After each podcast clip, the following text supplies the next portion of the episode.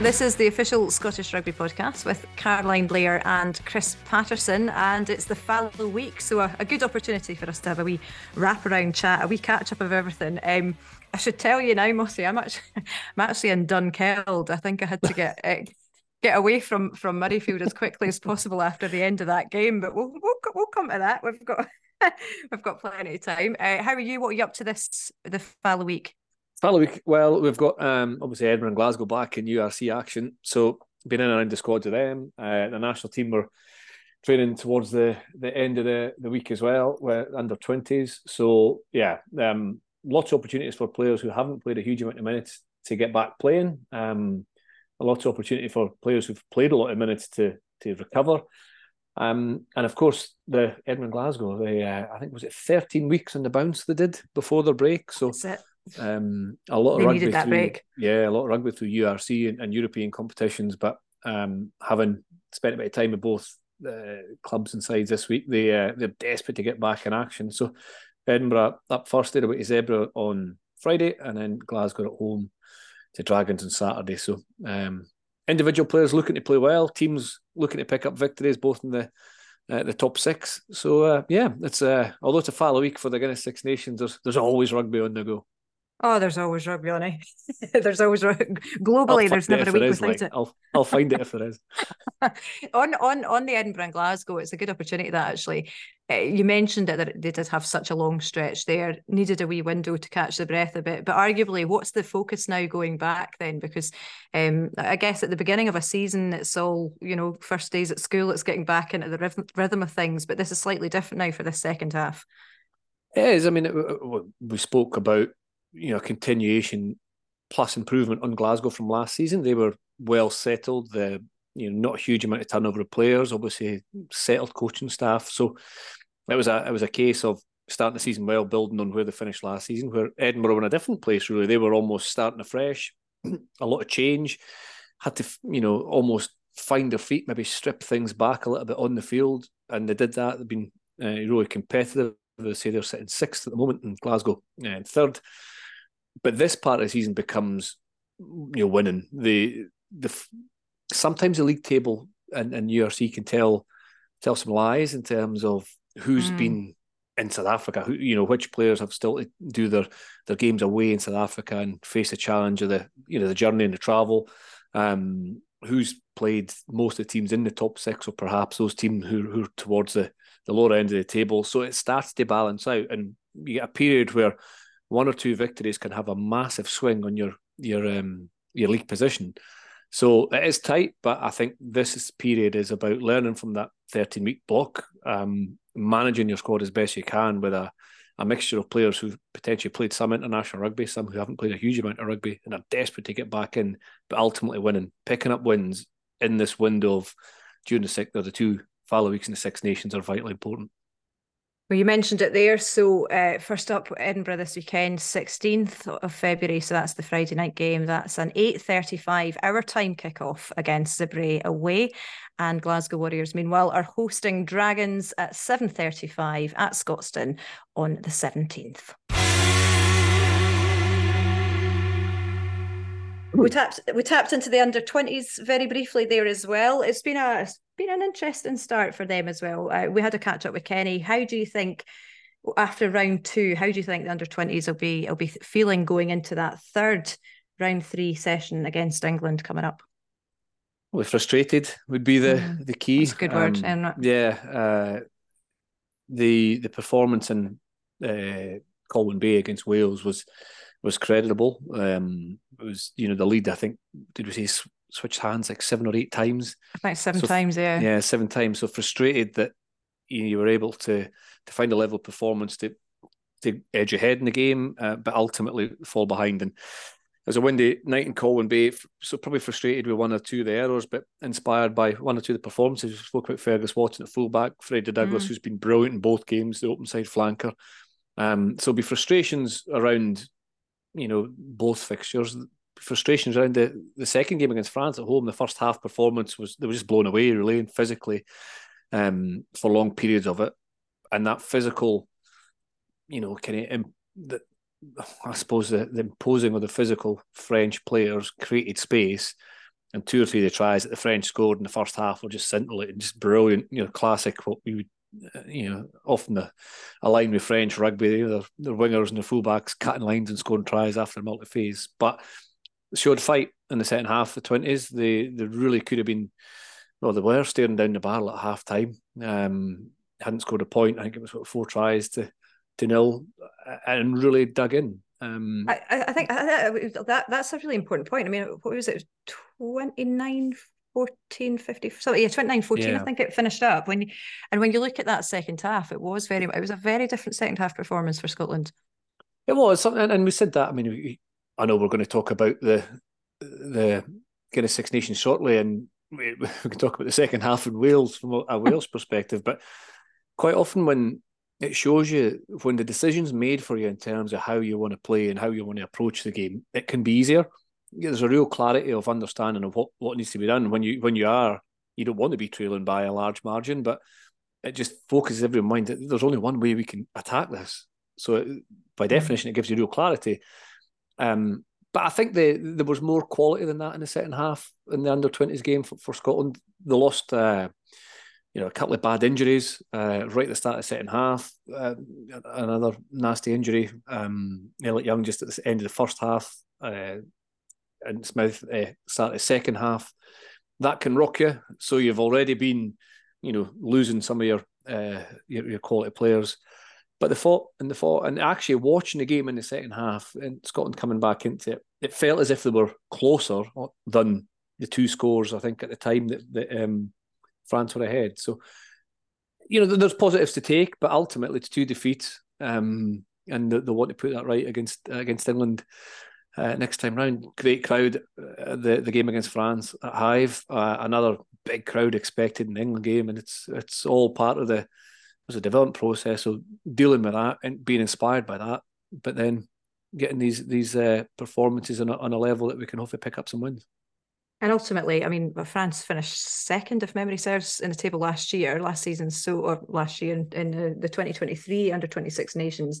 Um, I think England were behind them on third. So so so it is, it is a challenging block of, of weeks, but great to have those games at home. And the difference, the difference that the fans can make, the difference that the crowd can make at Hive is is also basically come out and support. You know, what a great warm up for the England game as well. Well, I was along at the French game and it was brilliant. At the and it's similar to the uh, the main fixtures are a lot of French people have made a lot of noise, and the Marseillaise was sung at top volume, and it was just a you know really enjoyable uh, enjoyable atmosphere. Tough, you know, tough opposition. There's quality players on both sides, but there's there's quality players in the the French side that have played quite a lot of top fourteen rugby. Mm. Um, you'd argue that, that some of them. Uh, the team that Scotland faced was changed was different from the team that Ireland under twenties faced the, mm-hmm. the week before. Um, so there was a, a probably rotation element to the to the French side as well. But they're just so deep in talent. Um, but as I said, the, the, the young Scottish players dealing with adversity of one or two injuries, dealing with adversity of falling behind, dealing with the, the pressure and the excitement, and whether you can be inspired by the crowd is is all part of the process. But it's um yeah, it's it, it's adding to that um and and improving on that and and um you know getting trying to get some victories. French travel well, don't they? We did see that at Scottish Gas Murrayfield on Saturday. They don't half travel well. The uh, the Marseillaise, as you said, was belted out as well. But it, the, I was surprised at the number that travelled. We always have a really good support coming over, but uh, the, the number that travelled over and the volume, and, and it was just it was a great atmosphere inside the bowl as well, wasn't it? It was. It, it, flip flop back and forward as well, didn't it? The uh, thought we were playing tennis for a minute. Uh, the for me, I was I was on duty and commentary, and can you said it at the time the the cycle psychological impact of not taking points at the end of the first half was yeah. was a, a big big moment.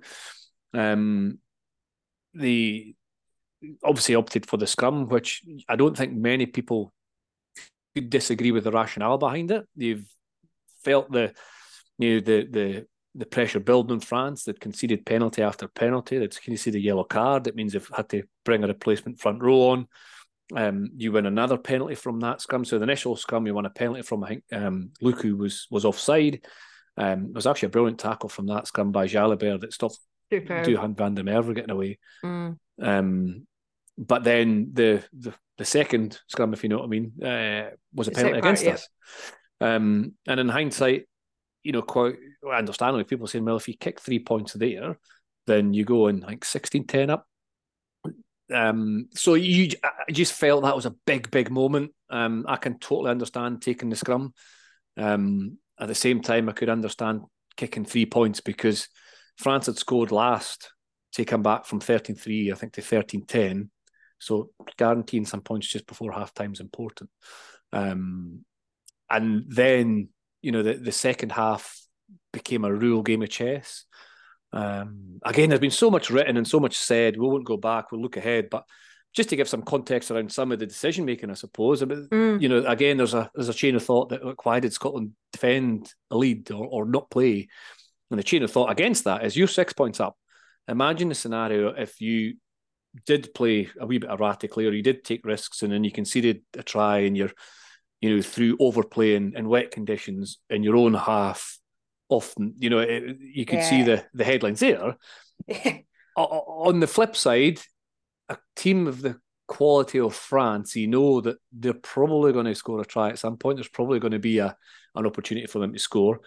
But actually, I just thought it was really good execution um, yeah. from from France and from Scotland. That in terms of the kicking game, the the kick tennis, everybody said we, we don't often see. It's it's becoming more apparent now. This five meter law, ten meter law, Dupont law, whatever you want to call it.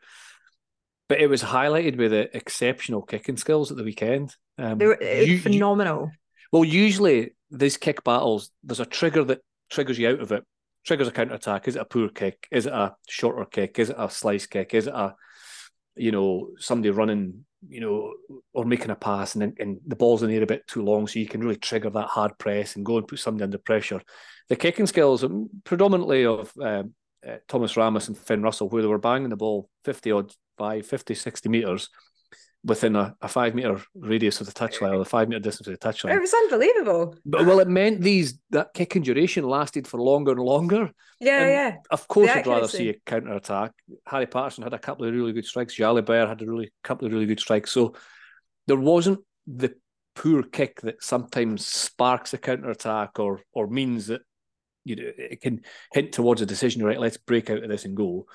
The law needs changed. I think everybody knows that. But I think it was highlighted by just the the patience and the the accuracy of two quality players or two, or three quality players. So um but going back to the point about Scotland managing that period, I thought they managed it, that that period reasonably well.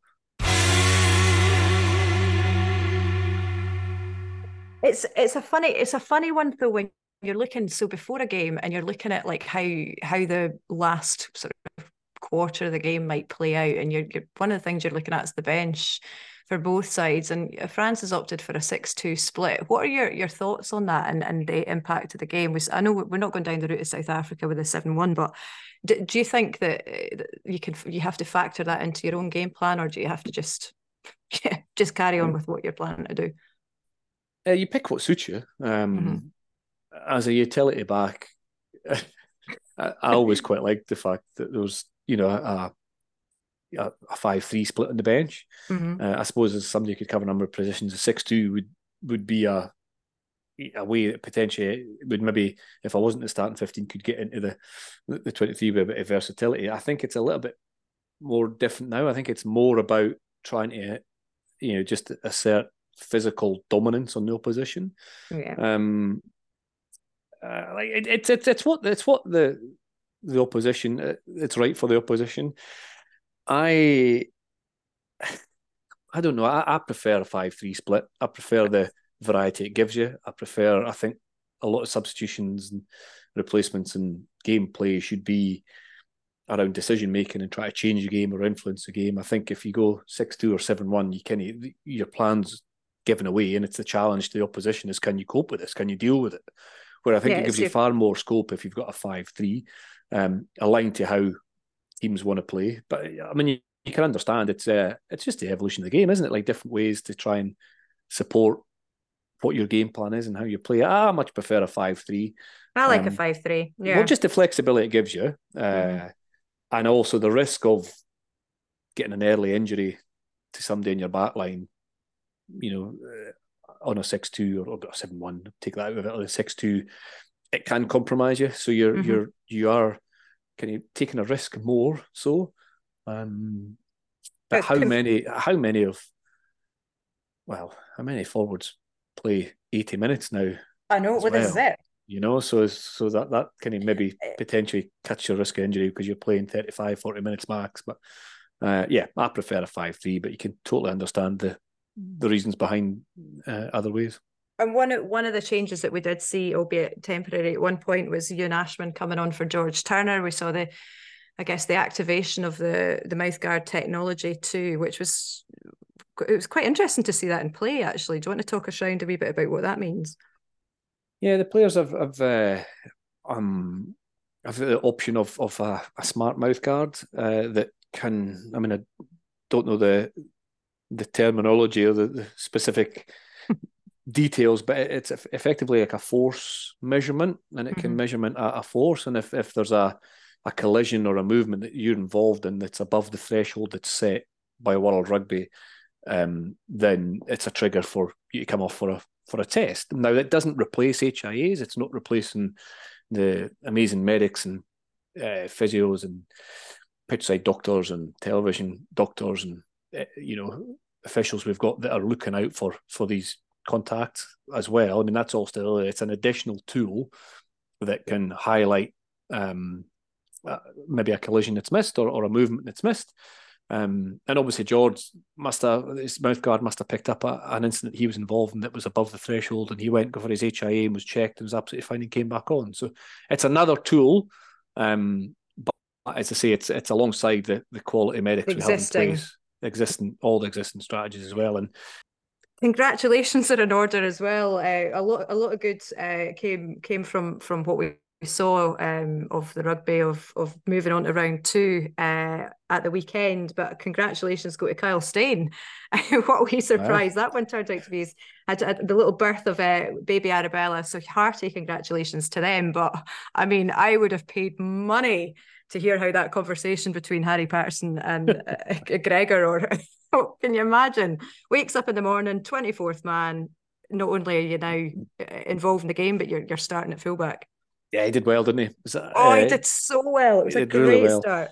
He, he, did really well, Harry. And do you know what? When I was watching, well, I was involved in the game in, in Cardiff, uh, and the TV pictures on the screen I was watching, you saw the players coming off the bus in Cardiff and walking up the stairs into the changing room. And one of the players, you know, who's part of the squad, who was travelling reserve, was Harry Paterson. Um, and I don't know why, but I thought, oh, that's great for Harry. And then I saw him warming up in the field, and I, I knew, I knew he was there, I knew he was part of the squad. But at that point, I thought it's great because if he goes on to be an international player, then having exposure to that that experience is it allows you a free hit almost mm. when you're not part of the match day squad, but you are and you're exposed to everything before the game. And I just wondered, fast forward a week, how valuable that was mm, because it point. wasn't all new to him. Because yeah, it was all new because he was involved, and of course it was at home and not away. But just even the the watching, observing the behaviour of everybody else and what the noise is like, what it feels like. I, I thought that was, you know, as I say, fast forward a week, it, it, became even more valuable for him. But he just handled it so well. Yeah, obviously, congratulations to to Kyle Steyn and his wife, and, and you know, I think he'll be he'll be delighted for, for Harry the way it went as well. Kyle Rowe moving position and playing so well in the in the opening two games. So we spoke um, to them both, must say. You and yeah, I, you and I sat right, down aye. a few weeks ago, and they both said we are. and they both said they'd be surprised. Oh yeah, we'll, we'll be surprised. we'll be surprised. Wait, we're not here to make up the numbers, but you know, like we're we're going to embrace it. Oh my goodness! And then sure enough, it shows you. I mean, and we've said it time and time again. I mean, I think uh, maybe I said it last week in terms of uh, Cameron Winnett, the the under twenties fullback for Wales last year, is playing Test match rugby this year.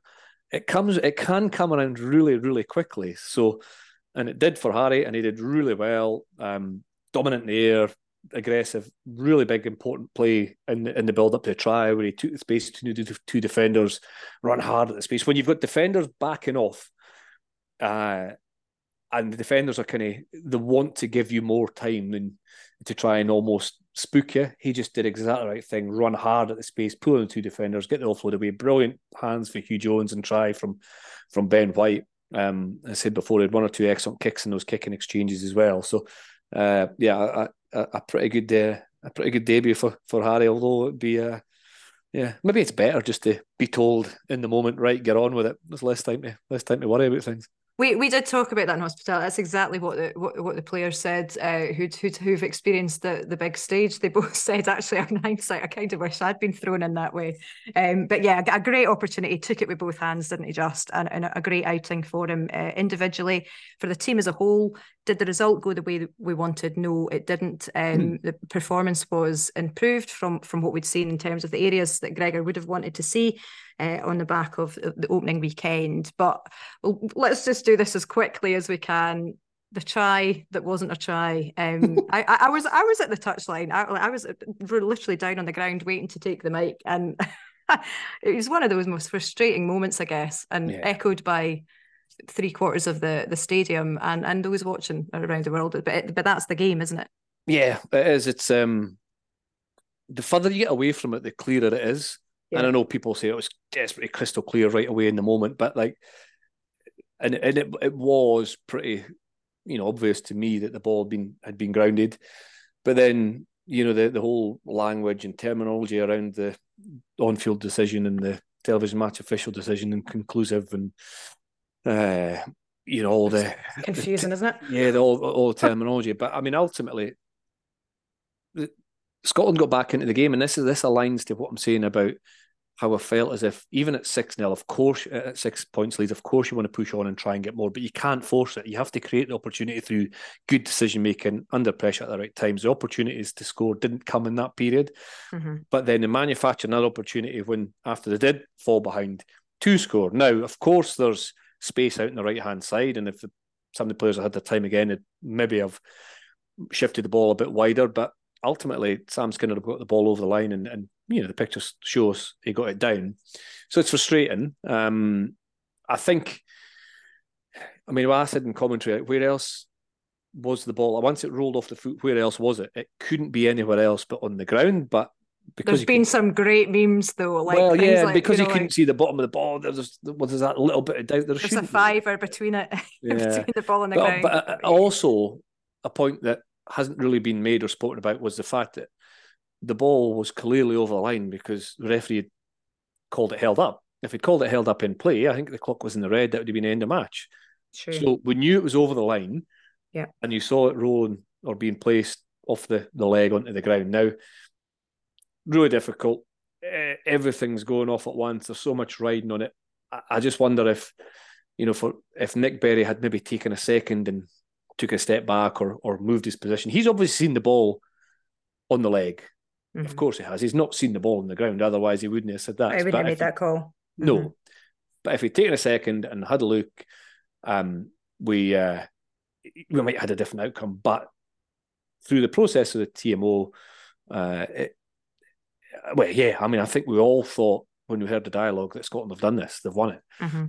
And then we're really surprised within, you know, a sec- second later or a couple of seconds later when it was it was over.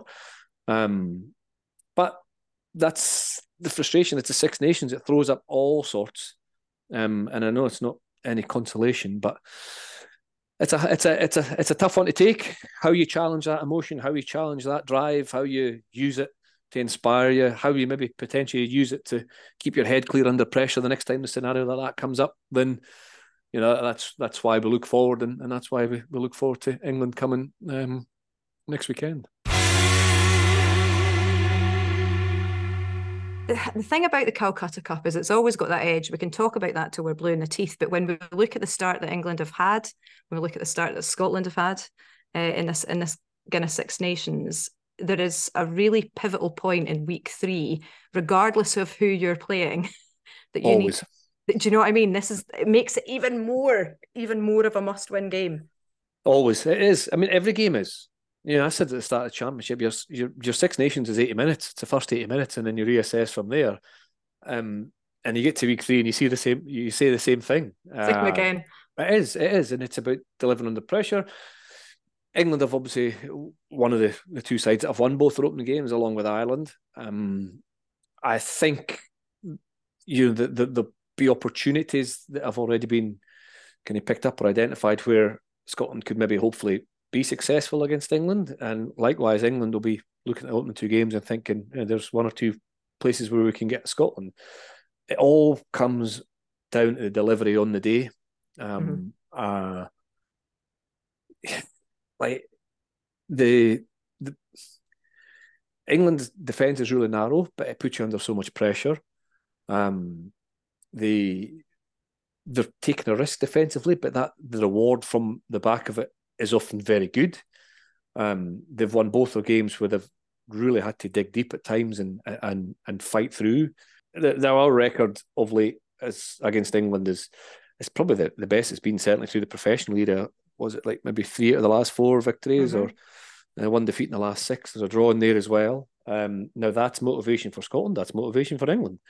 I keep saying it, it comes back to making really good decisions in the heat of the moment, under stress, under pressure, under fatigue, um, because you know it's going to be a close game. You know that every moment counts, whether it's the last play of the first half or the you know, 60th minute or the final minute, like we've seen so often. Every play counts. So being aggressive and brave and having a little clarity of thinking and quality execution in any of these specific seconds is probably what's going to decide the match. Now, you don't know until after the match which one of those specific instance at whatever second it is that's a crucial one. But that's why you just got to get on the right side of as many as possible. So here's a question then. Gregor Townsend reviewing opening weekends one and two. So round one, round two. Going into round three, how's he feeling about Scotland's campaign so far in the Guinness Six Nations? In your head, not his actual answer. um, just, to, just a caveat. Like, there'll be frustration. There'll be frustration again.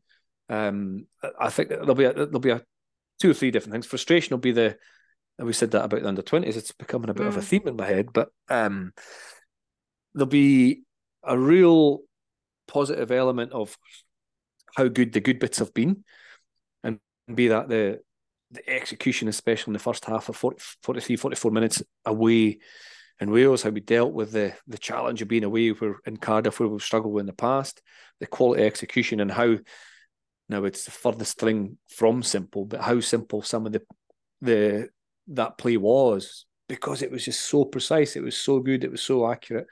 Um, there'll be a a real pleasing element of the fact that against France, the scrum and the maul were two areas of what France calls sometimes the fight, that that physical fight, especially the maul, that they try and assert pressure through. I thought Scotland did really well. The first maul we drove really countered that, yeah. Yeah, mm. 12, 15 metres. And the next one set a platform for a contestable kick to score that that brilliant first try from.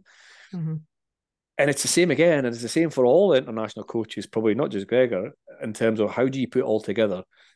Now, you're not going to get eight minutes of dominance in an international with the quality of position you're against. You're going to be up against it and you know, for, for periods of the game. You want those periods to be as short as, as possible. Um, so I think you'll be frustrated because of how good the good's been, um, and he'll be you know frustrated at how I suppose how close we've uh, we've come to to losing in Cardiff, and, and and obviously how how close it was at the weekend against France. So middle week, really important. Um, a, a, a quality week's preparation is vital, um, and just preparing the players psychologically as well for for delivering in these key moments under pressure. Well, there it is then. So, as far as Scotland's concerned, up next, it's the under 20s on Friday, 23rd of February, 7:15 kickoff against England under 20s at Hive Stadium, and then it is the Calcutta Cup, 24th of February at 4:45 p.m. Scotland take on England, looking to make sure that that Calcutta Cup remains at Scottish Gas Murrayfield for another year. As always, you can keep up to date with the latest news and content via scottishrugby.org or via Scottish Rugby's social media channels.